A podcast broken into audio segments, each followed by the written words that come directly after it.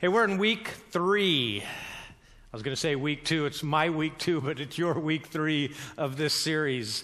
Uh, spiritual conversations. And again, when we say spiritual conversations, uh, conversation is, a, a euphemism. It, it includes a, a, lot of things that don't actually include talking. Um, it, it really, these, these spiritual conversations we're talking about are really spiritual, relational things that we do. Um, the way we show love, the way we express the kingdom of God that is here and real and happening now in our lives.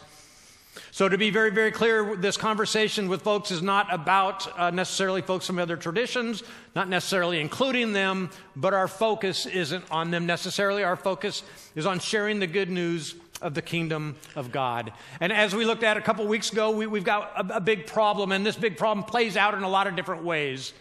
And in one big kind of overarching way for this entire series, this tunnel vision problem of ours, we misperceive, I think, and we misunderstand what sharing the good news of the kingdom of God is really all about. Many of us have kind of an unrealistic, I think, and a disjointed, maybe overly narrow, incomplete view of what it means to share the good news of the kingdom of God. See, we've got that phrase, sharing the good news of the kingdom of God, and we've got this other phrase, sharing my faith.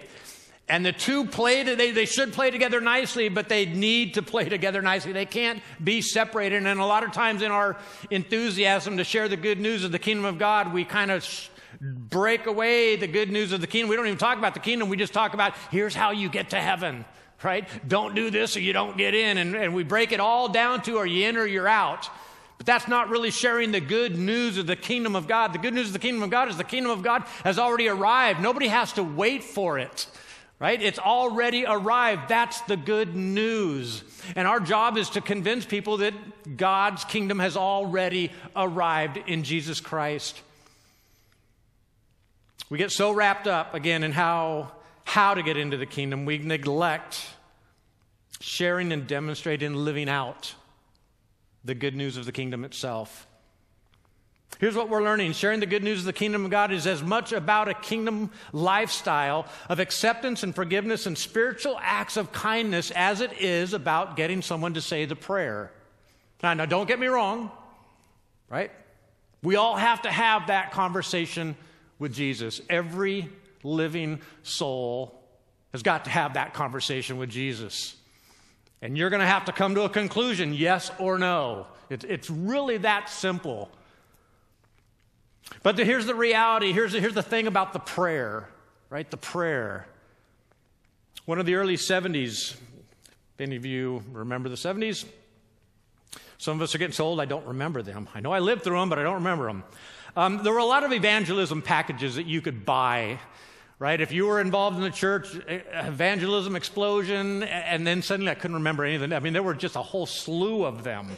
And I remember one of them, and I don't remember which one it was, but my wife remembers this very, very clearly because she's told me about it. In one of these packages, they told you if you don't remember the day you prayed to accept Christ, you're not saved.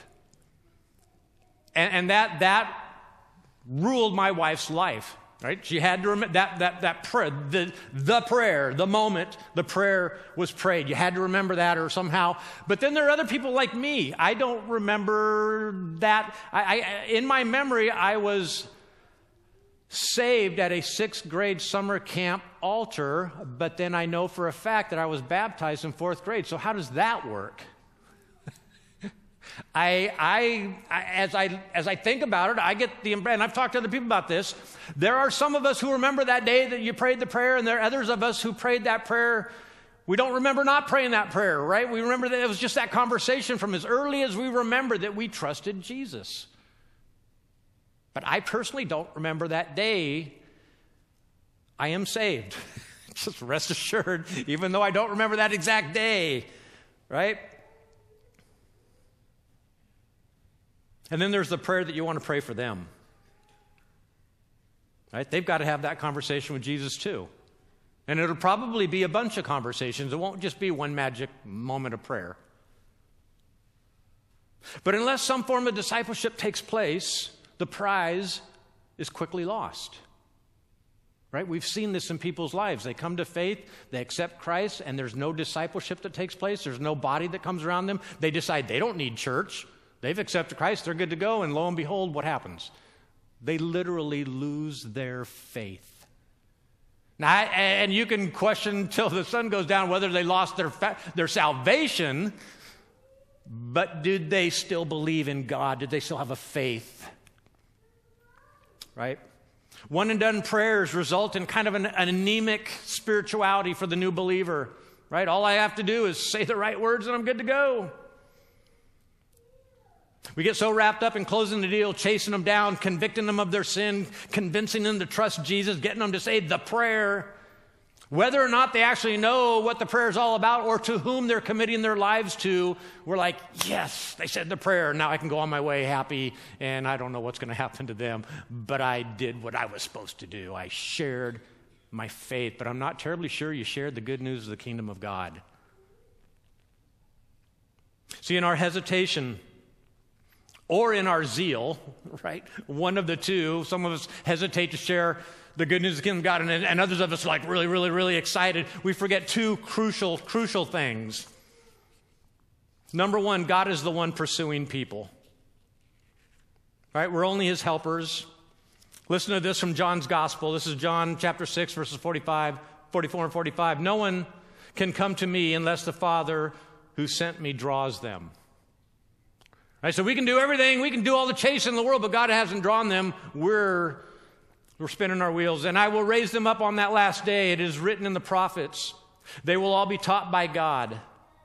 Everyone who has heard the Father and learned from him comes to me. Now, that, that's a mouthful. And, and, and, I, and I have to, every once in a while, I, I got to do this. I'm going to show you a different version. It's the message version. And it, and it brings to light some things that are, that are here but it'll be easier for me to show you the message version than try to explain. Here's the message version, and it's just amazing.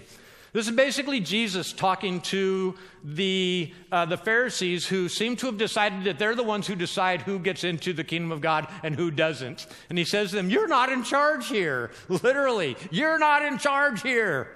The Father who sent me is the one who's in charge. He draws people to me. That's the only way they'll ever come or you'll ever come.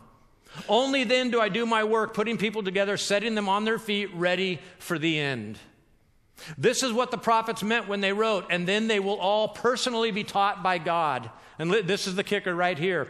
Anyone who has spent any time at all listening to my Father, really listening, right, and therefore learning, comes to me to be taught personally, to see it with their own eyes and to hear it with their own ears from me, since I have it firsthand from the Father right? So if you're really praying and you're really listening, you turn to Christ. You, you don't turn anywhere else. You turn to Christ.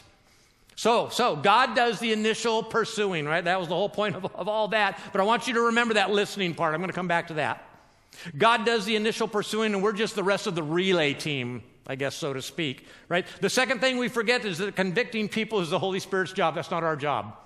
Many Christians believe, well, if I truly love people, I got to tell them everything they're doing wrong because that's love. Not really. Not really. You're just irritating them, right? You're just turning them away from Christ. The Holy Spirit is the one convicting people of sin. Again, listen to this from verse Chapter 16 of John, when he comes, he will prove the world to be in the wrong about sin and righteousness and judgment. And the verse goes on, they're wrong about sin. The essence of sin is not believing that Jesus Christ came from the Father. That's the essence of sin. But even when we know that God does the initial pursuing and the Holy Spirit does the convicting, we still fall for one of two mistakes, two kind of traps we just we just fall into. It's not like we're bad or evil. We just, it, this happens, right? We either, we don't listen to people. That's the first mistake we make, right? I'm going to go out and share faith, but I'm not going to listen to the person I'm sharing it with. I don't want to hear their story. I just want them to say the prayer so I can move on with my day. Pastor once asked a non believing friend a question. He said, If I gave you 30 minutes to speak to a group of Christians on what not to do to have a spiritual conversation with you, what would you tell them? You're running it through your head? What, what do you think this non believer would say to us. His friend responded without hesitation I tell them, if you're not willing to listen to me, I'm not willing to listen to you. Every conversation I've ever had with Christians has been so one sided. They want to do all the talking expect me to do all the listening. It ticks me off because it's quite obvious all they're concerned with is getting their point across. It comes across as very arrogant and disrespectful. I end up wanting nothing to do with their religion because I never want to become one of them. You recognize this is what the world is saying when we leave here thinking, I want to share my faith with somebody. Pastor's made me feel so guilty and horrible. I just got to I got to get rid of this. I got to do this thing, right? And then we go and attack people. or we make an even bigger mistake than not listening to people. We don't listen to God. We pray, but then we don't listen. Right? We pray, and really, literally what we're doing is God, this is what I'm going to do. This is what I'm going to do. This is what I'm going to do. Bless it, please. Amen. No listening involved, just informing him, right? Sending him an email, FYI, God. this is what I'm up to today. Let me tell you another short story. A young commuter riding the train every morning, New York City, and he would pray every morning, Lord, if you want me to share my faith, you know, lead somebody to salvation, just point them out to me. Show me who it is. Well, one day an older man sat next to him on a nearly empty bus, and he just starts sobbing, sobbing. But before the guy, the young commuter, could get all nervous, you know, and, you know, what do I say? Is this the moment? How do I share my faith? What am I supposed to do? You know, maybe he'll get off at the next stop. Oh, Lord, please, please let me get off at the next stop, right? I don't want to do this, right? His whole prayer is kind of all over the map. Maybe you've prayed the same, same prayer. And in the midst of that prayer, he cries out, The old man, I've messed up my life and I don't know what to do. Won't somebody save me? The young believer then prays a quick prayer Lord, is, is this a sign? Is, is, this, is, this, is this the one? So here's our question this morning why don't we listen? Why don't we listen to other people? Why don't we listen to God? We pray, we pray a lot, but I get the impression maybe that we don't listen. We don't listen. Last week, we looked at a very simple act of noticing. Again, one of, uh, we're going to hit about nine of them just to let you know in this series. Relational practices or spiritual biblical acts of kindness, right? That constitute really the bigger picture of what it means to share the good news of the kingdom of God. But again, our tunnel vision, our tunnel vision gets, gets us. And we talked about one way, you know, kind of a narrow vision of what it means to share our faith, but it plays out in a couple different ways, other ways. Shared this a couple weeks ago. You know, my day, my goal, my task, tunnel vision, right? I am not going to notice anybody with a need because I got things, I got my needs that I got to take care of. And so your needs take second place. And also, the second tunnel vision issue we have is, is our culture. And again, I, I'm just summing it up automatic garage door openers and fences. Our culture is teaching us to have hard hearts. It, and again, I, this message is not to say that you all have hard hearts, is, is to say that you all need to be super, super careful because this culture is making our hearts hard. But even with things to do, places to go, and people to see, Jesus made time and he made room for the Zacchaeuses of the world. But here's the deal. Here's the deal. Here's what I want you to catch this morning. Based on the rest of the gospel accounts of Jesus, right? Jesus was ready, right? He was locked and loaded, right? He didn't just, I don't think, I don't believe, he's just walking along and suddenly he notices Zacchaeus and thinks, I wonder. Right? I think Zacchaeus was already on his mind. I think Jesus was already praying, Lord, who am I supposed? I'm passing through Jericho, but if you need me to stop, point him out. Just point him out. And I won't double ask you, are you sure this is the guy? I think Jesus was prepared, ready, and expecting to see an opportunity to share the good news of the kingdom. See, unlike our young commuter, Jesus wanted and expected to hear from God, right? To see what God saw in that sobbing man. And I think our young commuter really didn't want. He was saying the prayer, but hoping God wouldn't answer, right? Or maybe unlike our overzealous Christians who talk too much and they don't listen, Jesus wanted to hear from the brokenhearted, he wanted to hear about their pain. That meant something to them and to him. He expected to see what God saw in them rather than what the world saw in them. The difference was that Jesus was already, he'd already been praying, and he was now listening to God. The two acts we're going to look at this morning praying and listening. In Matthew chapter 13, Jesus explains not only the individual importance of prayer and then listening to God's response, but there's an also vital connection between those two, and they can't be separated. They're two separate ideas, but again, they, they, they go hand in hand. So we're going to look at chapter 13 in the book of Matthew. Following yet another parable, Jesus concludes Whoever has ears, let them hear. The strangest saying, strangest saying, meaning simply that nearly everyone can physically hear, nearly everyone, unless you have hearing physical problems, but few take the time or the effort or the steps to really listen. Right? We can physically, the sound waves come in, but you know how easy it is to check out and not, those sound waves are still coming in, but they're not entering your brain, right? There's like a wall between your ear and your brain, and it hits that wall and it doesn't make it through. If you're married, you know what I mean. It happens, it just happens. Remember from John chapter 6 whoever really, really listens, they learn right? And then they turn to Jesus for the complete picture, right? To see and hear exactly what God sees and hears. And again, that takes more than most willing, more time, more effort than most people are willing to put in. And again, not even the disciples were immune to this impatience. In verses 10 and 11, they're impatient. They're basically asking Jesus, just tell us straight. Stop speaking in riddles. They ask him, they came to him and asked, Why do you speak to the people in parables? And he replied, Because the kingdom, because the knowledge of the secrets of the kingdom of heaven has been given to you, but not to them. Now that sounds not right, doesn't it? Like, what did they do wrong? And I don't remember doing anything right. And so why do I why why am I given these secrets? There's something we need to understand about this, this word secrets and a couple other words that the New Testament uses, mysteries. Right? And in our passage this morning, mystery, secrets, those are, in, in our culture, those are things that are un, unsolvable. Right? You'll never get to the bottom of it. That, that, that simply, that's just the way it is. A mystery or a secret is something that is unknowable. But in the New Testament times, it was a very, it was a technical term.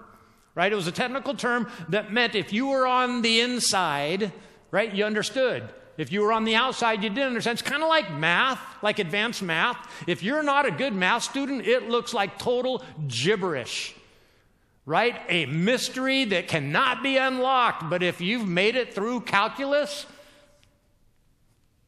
it's crystal clear. Well, I never made it through. I don't know if it's crystal clear to y'all if you made it through, but that's kind of what, what he's talking about here when he's talking about the secret and the mystery. It's not something that can't be known. It's simply something that if you're on the inside and you're willing to spend the time, it is completely knowable. Completely. But those on the outside, they look at the Christians and they look at the, you know, the, the early uh, sacraments and they're just thinking, what are they doing? Blood but those on the inside recognize no, no, no, no, no. Right? We got it. We understood it wasn't a mystery, it wasn't a secret. But to those on the outside, like, right? So Jesus says to the disciples, literally, outsiders cannot understand what I say, but you know me. You're my disciples. You can understand. We've had conversations. We've been in prayer together, and you really listened. You understood, and you responded appropriately. This is what Jesus is saying to his disciples. See, the problem, one of the problems is, is, is a phrase that's used here, and I, I personally, I always use the kingdom of God. Um, and again, this is the book of Matthew. Matthew is the only gospel writer that wrote specifically to Jewish people. Mark, Luke, and John all wrote to Gentile audiences. They used Jewish ideas, but they were writing to Gentile audiences. Matthew was writing to purely a Jewish audience, so he won't use the word God. He uses the word heaven. But here's what happens with that word heaven. And I know this when I talk to people, when I say the kingdom of heaven, in their mind, automatically, it's somewhere else. Has nothing to do with here. Right? As soon as we use that term, kingdom of heaven, in people's minds, there becomes this total separation where heaven has nothing to do with earth and earth has nothing to do with heaven. Heaven, some place that maybe we'll go to someday, hopefully, and write this. But when we talk about the kingdom of God, God is present in our lives. It gives a whole new, different feel, and that is really, I was going nowhere with that, but I just had to, had to say it. Okay, here, the problem I'm going to keep reading. Matthew 13, 12 says, Whoever has will be given more, and they will have an abundance. But whoever does not have, even what they will have, will be taken from them. And again, you're thinking, That sounds horribly mean, Jesus. I thought you loved us.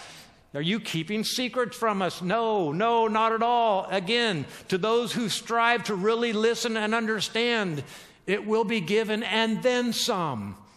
He'll just keep giving. If you want and if you're searching, knock and it will be, the door will be answered. You know, ask and it will be given to you. Seek and you will find. If you don't do any of those things, you will not experience God. That's, that's just the way it is. To those who stop searching or never really searched at all, or to those who never had their answers their question, excuse me, fully answered. Any understanding gradually dims and fades. Remember the parable of the sowers? The, the world just chokes out the good news. Jesus continues, verse 13 This is why I speak to them in parables. Though seeing, they do not see, though hearing, they do not hear or understand. Eugene Peterson put it this way, and again in his message version That's why I tell stories to create readiness, to nudge the people toward receptive insight. In their present state, they can stare until doomsday and not see it, listen till they're blue in the face and not get it. Charles Schulz, this, this was his deal. I've talked about this before. He considered every one of his comic strips a mini sermon. And he said it was a successful sermon because he never had to point his finger at anybody. He would point his finger at one of his characters in his comic strip, which created room. Like he could have stood up there and said, You are bad, you're bad, you're bad. But no, he pointed at one of his comic strip characters, and that created a little bit of room, a little bit of space, right, for us to go, Wow, that's, that's me. Now, if, if Charles had pointed his finger at me, I would have gotten all defensive and Right? And he could have talked till he was blue in the face until kingdom come, and I wouldn't have got it. But by giving me a little bit of space, giving me a little bit of right room to recognize myself, the truth got in. He snuck it in. He did. He snuck it in with some comic, right? Jesus sneaks it in with parables. Otherwise, the people would just immediately, Marr. but he tells these parables, and, and later that night, you know, some of these people are going, wonder what he meant by that parable. We keep reading verses 14 and 15. In them is fulfilled the prophecy of Isaiah. In other words, I don't want Isaiah's pro- forecast to happen again. Literally, Jesus is saying it happened in Isaiah's days, and oh, it's happening again, right? You will ever be hearing, but never understanding. You will ever be seeing, but never perceiving. For this people's hearts have become calloused. They hardly hear with their ears, and they have closed their eyes. Here's what I'm not saying that you all have hard hearts. Don't hear me wrong. That's not what I'm saying. But here's the big, hairy fact our culture is teaching us to have hard hearts. And unless we actively fight against it, we're not on mission, right? We want it to be natural and easy, and, you know, and, and that, that's just not the way it's going to be. In order to share the good news of the kingdom of God will require relational commitment and not a 10 minute elevator pitch. Right? That leaves them empty handed. That leaves you spiritually empty handed too. Like, oh, did my good deed for the day.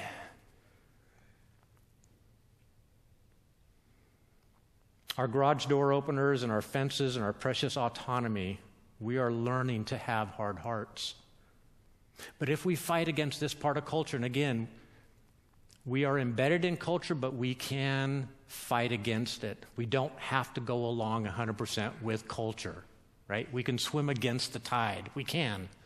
It's difficult, but we can do this. If we fight against the culture, verses 15, we'll see with our eyes, hear with our ears, and understand with our hearts in turn, and Jesus will heal us. Right? Here's the application for all of us we can pray. We need to pray. It all starts with prayer.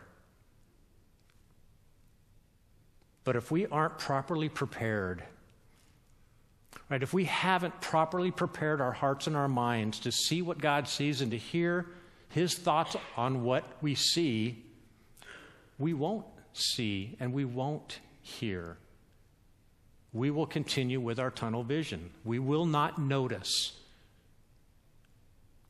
because we didn't really pray to notice and then listen.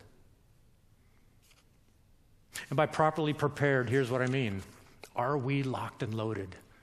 Are we ready? Are we prepared? And are we expecting? I know some of us pray in the morning, Lord, put somebody across my path. I, I, want to tell you something. If, if that's your prayer, you need to be prepared because that's a prayer that God answers rather readily. Right? It, it, first of all, you got to say the prayer, but then you got to put yourself in a position to actually notice people who are hurting.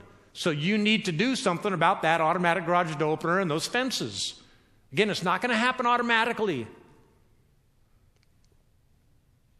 And if we are prepared, and if we are ready, and if we are expecting, really listening to both God and the people around us, I think we will see what God sees and hear from Him. This is the closing verses 16 and 17. But blessed are your eyes because they see, and your ears because they hear. Because you prayed and you wanted and expected to hear from God, you saw Him, right? You saw Him and your eyes were opened, right? You heard and you understood but only because you prayed and you wanted and expected to hear from God, to see what He sees. For truly I tell you, many prophets and righteous people long to see what you see, but they did not see it. And to hear what you hear, but did not hear it. But because you prayed, you wanted and you expected to hear from God, you saw Him, and your eyes were opened. Many people long to see God They long to hear from God. But unless they're prepared, ready, and expecting, it's not going to happen. It's not going to happen. Bow your heads, Father. Open our eyes, unplug our ears. But, Father, before that, soften our hearts, or else our ears and our eyes, they're not going to do what they need to be doing. Father, thank you for your Holy Spirit breaking into hard hearts this morning. In your son's name I pray. Amen.